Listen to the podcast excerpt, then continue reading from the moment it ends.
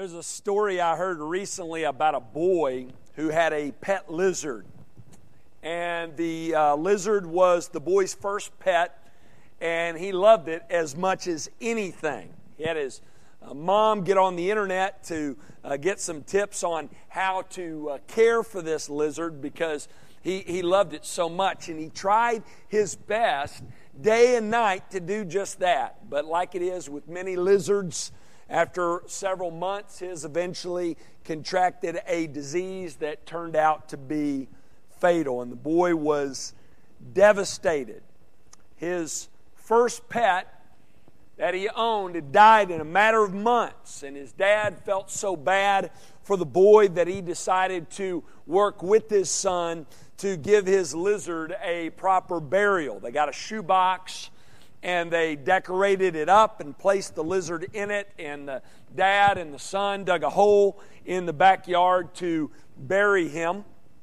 And as they were digging, the boy began to cry uncontrollably. And when his dad tried to console him, the boy yelled out, Dad, it's not going to do any good.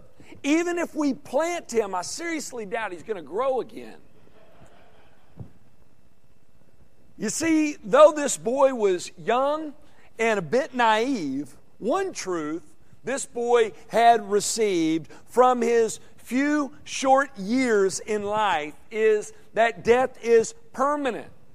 It is fixed. It is unalterable. This boy was convinced that he was never going to see his poor lizard ever again, no matter what he did. That's a pretty mature perspective for a young boy to have, right?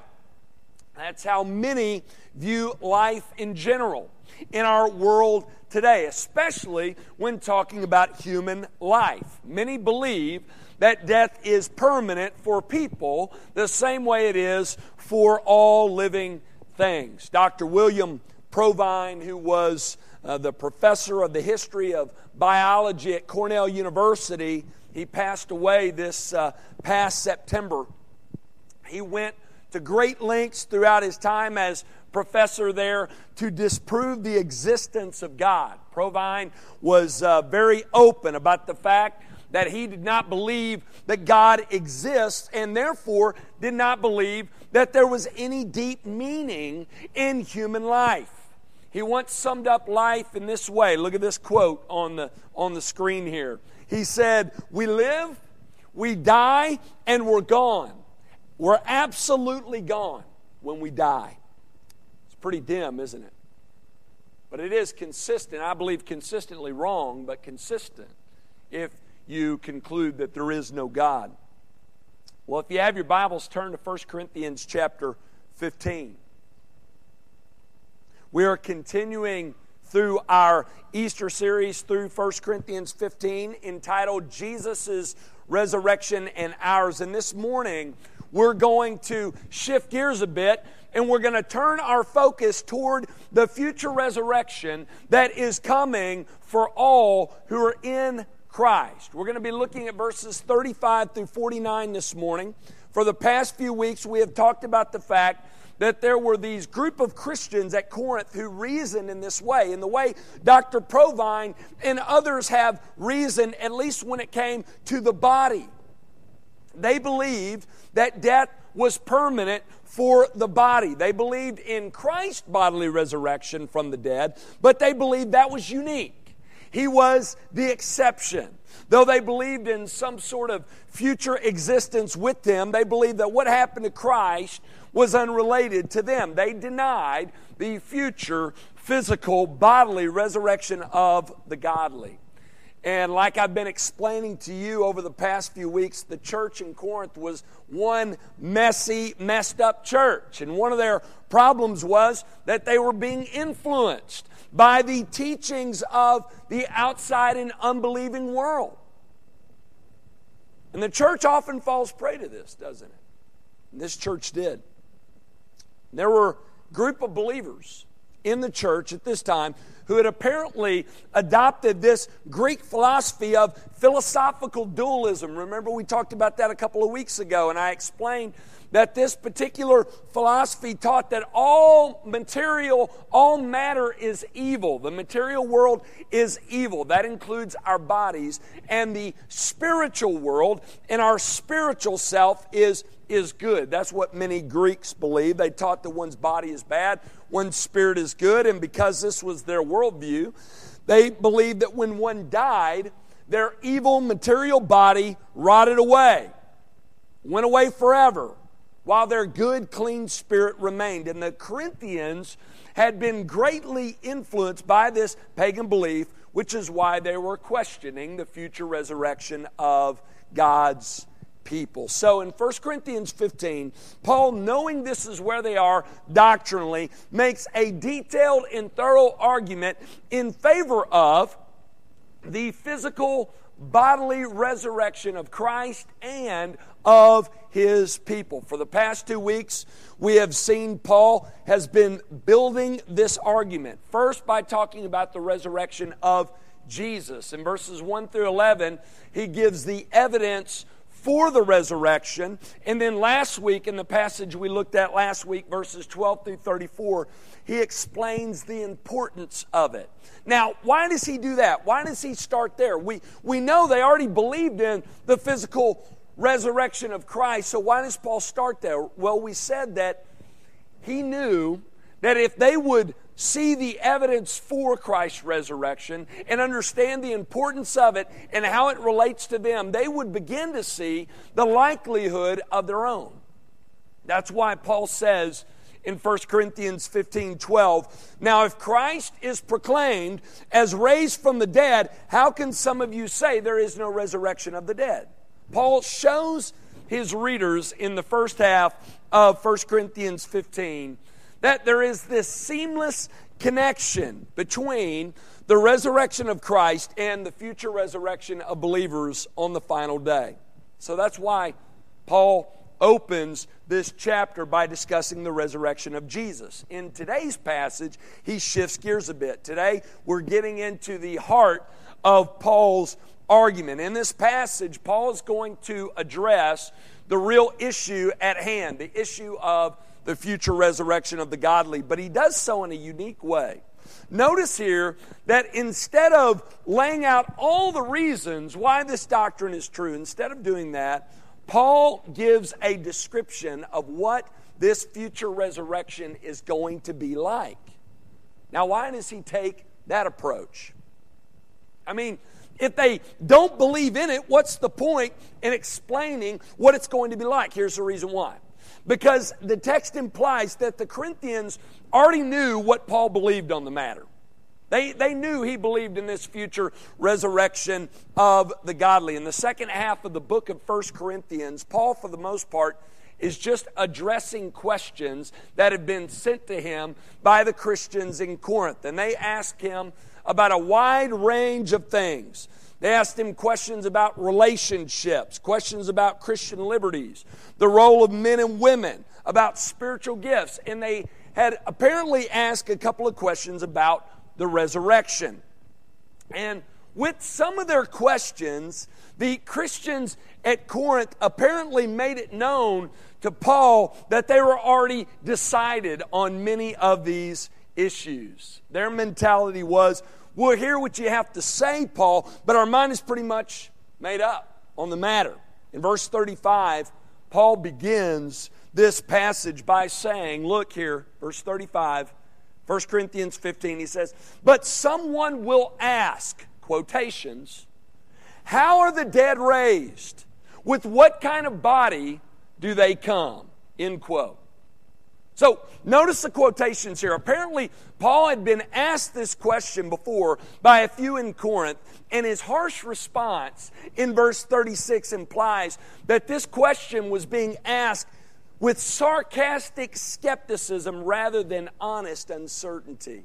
They were asking sort of jokingly, All right, Paul, you want to talk about a future physical bodily resurrection from the dead? Tell us, how exactly can that happen?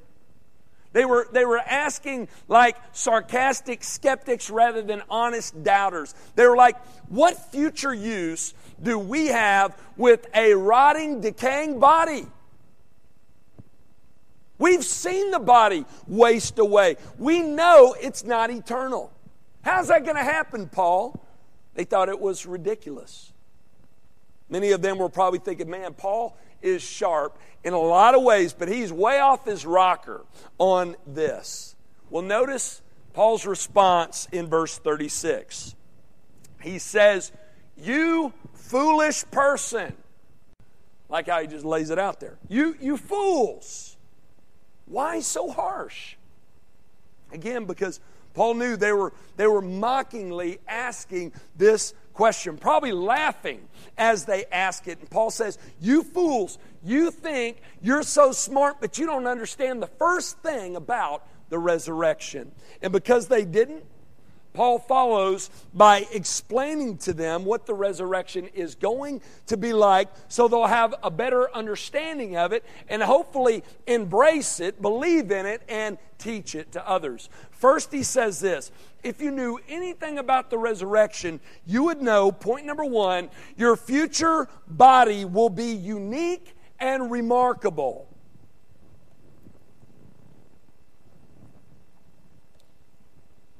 Look at the end of verse 36 and verse 37. Paul says, What you sow does not come to life unless it dies. And what you sow is not the body that is to be, but a bare kernel, perhaps of wheat or of some other grain.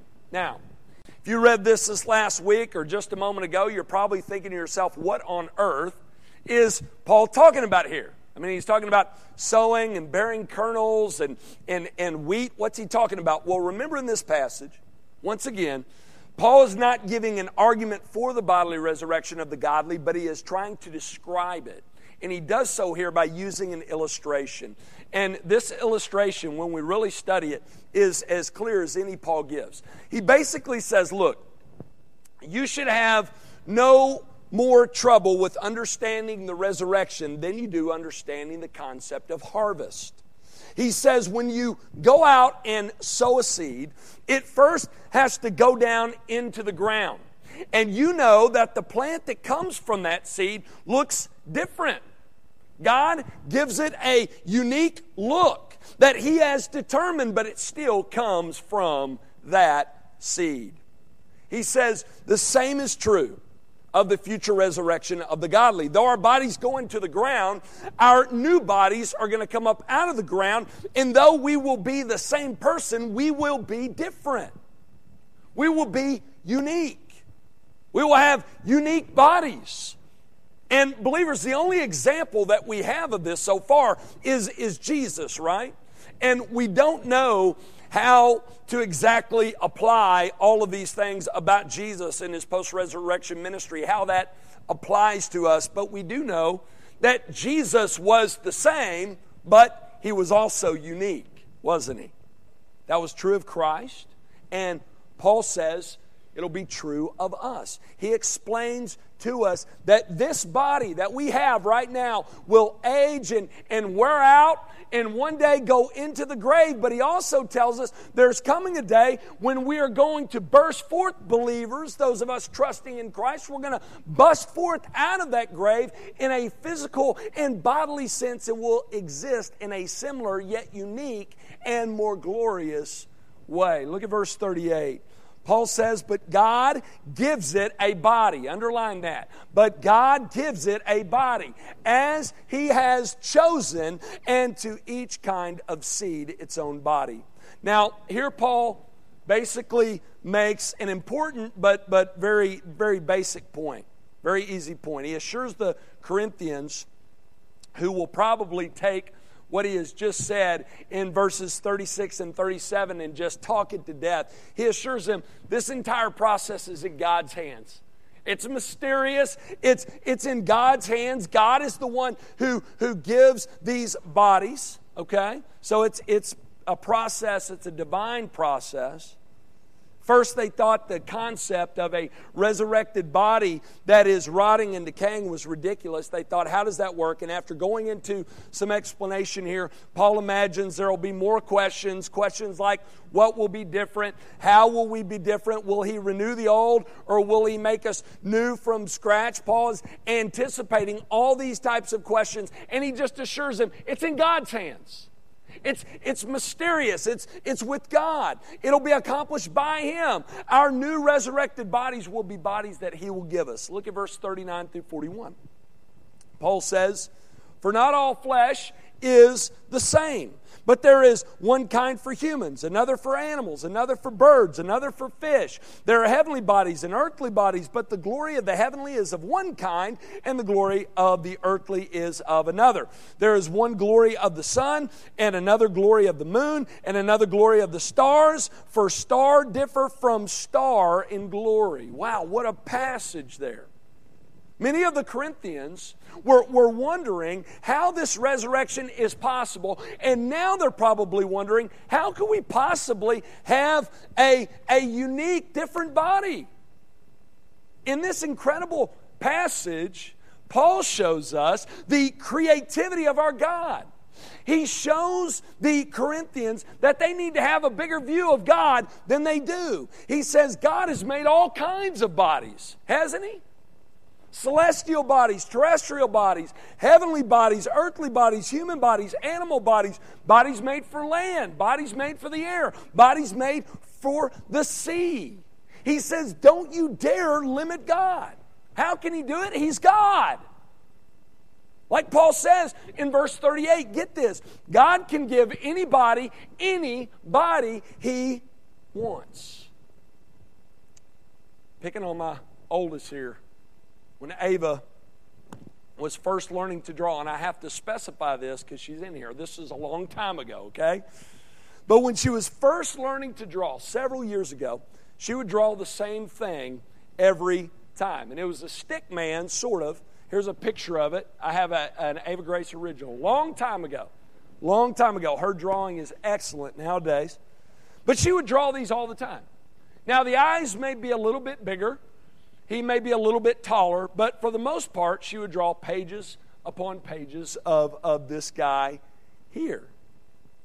She was limited in what she could do. And we're limited, aren't we? Some of us are more limited creatively than others, and I'll be the first to tell you I'm, as, I'm probably the most limited in this room, I guarantee you, when it comes to that. But, but we're all limited to an extent. What we can do, right? Not true of our God. God does not operate on an assembly line. He is not stuck with any old model. In verse 40 and 41, Paul continues to show God's creativity by describing the uniqueness of earthly bodies like mountains and canyons and oceans and heavenly bodies like the sun and the moon and the stars. He explains how they're all different and uniquely remarkable. God has limitless capabilities. He can do anything He pleases. There are no limits to our God. Paul goes on to say in verse 42, look at this. So it is with the resurrection of the dead. Paul's point here is that God has made you and me unique and extraordinary and will one day raise us up, believers, to be a different kind, a better kind of remarkable. I mean, just look around the room right now. Look at everybody in here. I mean, behold the, the uniqueness and the creativity of our God, right? We all look different. You know what? God's not done, believers. There is a future transformation of you that is unique to you. There is a future transformation of me that is unique to me. That's what Paul's saying here. So he's just putting these guys in their place, right? He says, if you knew anything about the resurrection, you would know that. You would know that your future body will be unique and remarkable. Second point Paul makes here is this He says, if you guys knew anything about the resurrection, you would also know that your future body will be new and improved. This is great news. Can't believe I didn't get an amen out of that. Some of y'all know this more than others, right? It's good news. Look at the second half of verse 42 through 43. Paul says, What is sown is perishable. What is raised is imperishable. What is sown in dishonor, it is raised in glory. It is sown in weakness, it is raised in power. Let's stop there for just a minute. Notice the contrasts that Paul uses here sown perishable, raised imperishable. Sown in dishonor, raised in glory. Sown in weakness, raised in power. First, Paul makes the point that our present bodies are falling apart. Amen? Yeah. Some of you realize this more than others. And for others of you, you'll realize it soon enough. Trust me. I used to think I was the exception, but I'm learning the hard way that's not the case. Truth is, from birth, our body begins aging. And it doesn't ever work as good as it once did. And one day our bodies will wear out and we are going to die. Believers, there is coming a day when our bodies are going to take a dirt nap. That's just the truth of the matter. God's word is clear on this. But Paul also says, though that happens, there is also coming a day when God is going to raise us up, believers, to an imperishable and eternal state. He says, what is buried in dishonor is raised in glory. Listen, when God created man, he made himself visible through him and her. He created man and woman in his likeness, in his image. But that image has been marred, it's been disfigured by sin. But though that image of God in us has been tainted, it's still there. And He has made a way for us to be restored back to Him through His Son Jesus. And He tells us in His Word that if we will trust in His Son alone for our salvation, there is coming a day, believers, when our body is going to come out of the grave in glory. What a day that'll be when the graves give up God's children. He says, sown in weakness, raised in power. We are reminded of our limitations on a daily basis, right?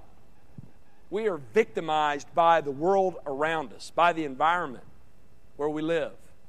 Now, I had bad allergies before moving here, but they're like 10 times worse since moving behind the pine curtain of East Texas. I'm in my fourth year of allergy shots. And I have to get my shots. Uh, I have to give myself shots each and every week. And I can't hear out of this ear right now. And I'm my my voice uh, when the weather changes, so does my voice. So yeah, we're victimized by the environment in which we live. Right? Sometimes we're victimized by the, the things we eat, the people around us, the stresses of life. We're weak. Yet Paul says we'll be raised in power. The limitations we have today will be non existent in the life to come, believers. You see, Scripture is clear.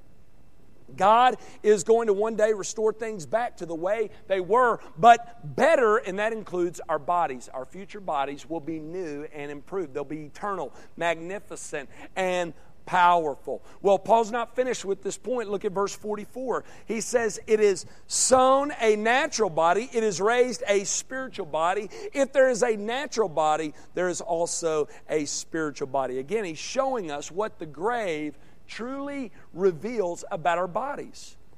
He's already explained to us that the grave shows us to be perishable and dishonorable and weak. And here in verse 44, Paul also shows us that the grave reveals the fact that we are natural.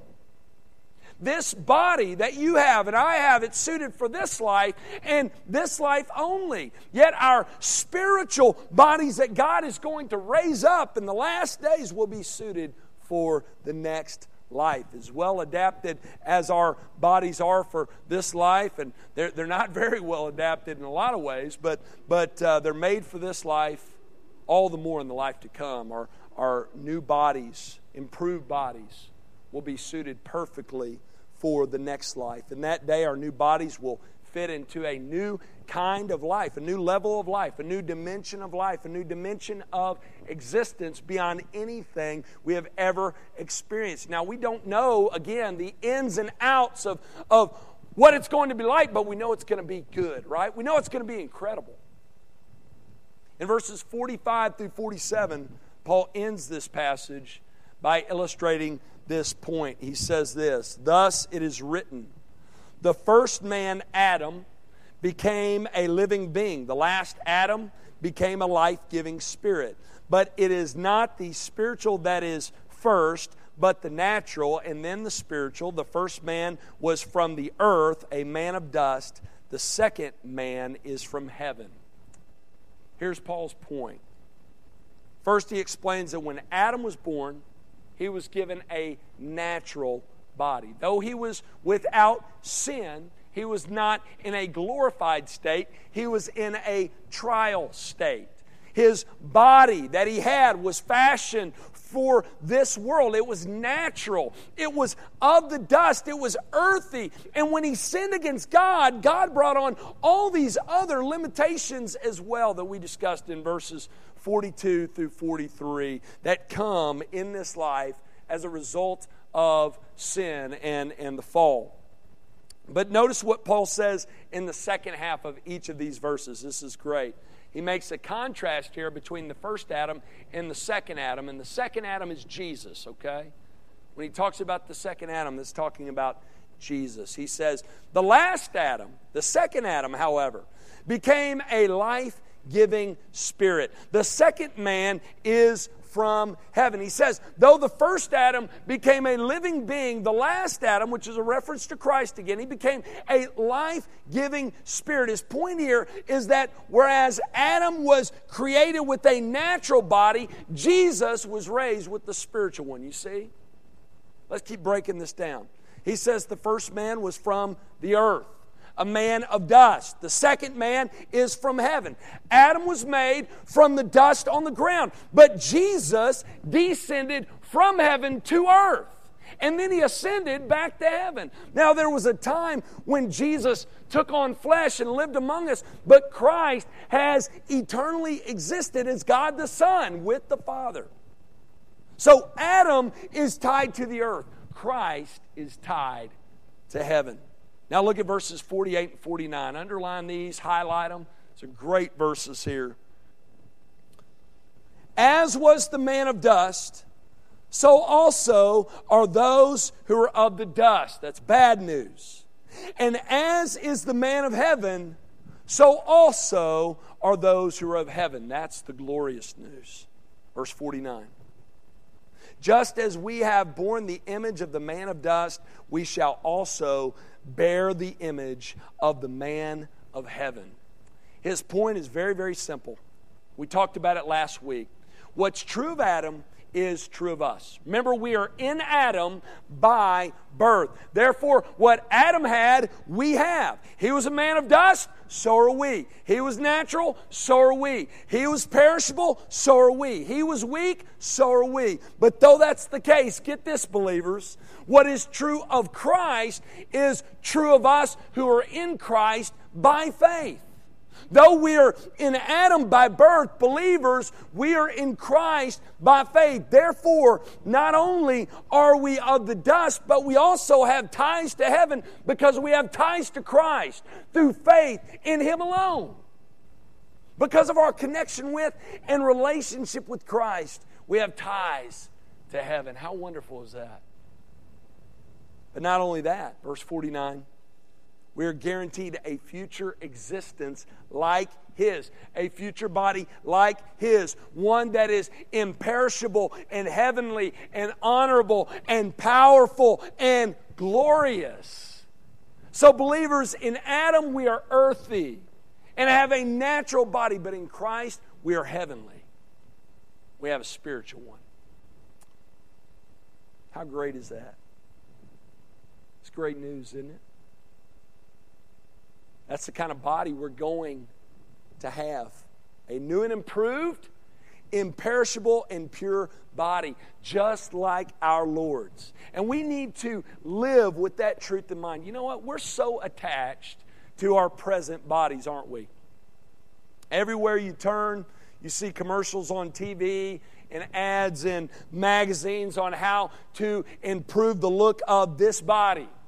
There are pills you can take, creams you can use, surgeries you can have, foods you can eat, exercises you can do to improve the look and state of this body. And don't hear me say that eating right and exercise is a bad thing. I'm not saying that, but the point I'm making is this we're so attached to this body and we put all of our time and effort into looking like we once did instead of believers living with the future in mind and striving to become who we're going to be like in Jesus.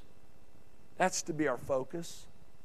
Believers, we are to live this day with that day in mind. We are to pursue godliness. We are to chase after what we will be like in Christ and long for that day when we will be raised to be like Him and raised to live for Him forever, for all eternity.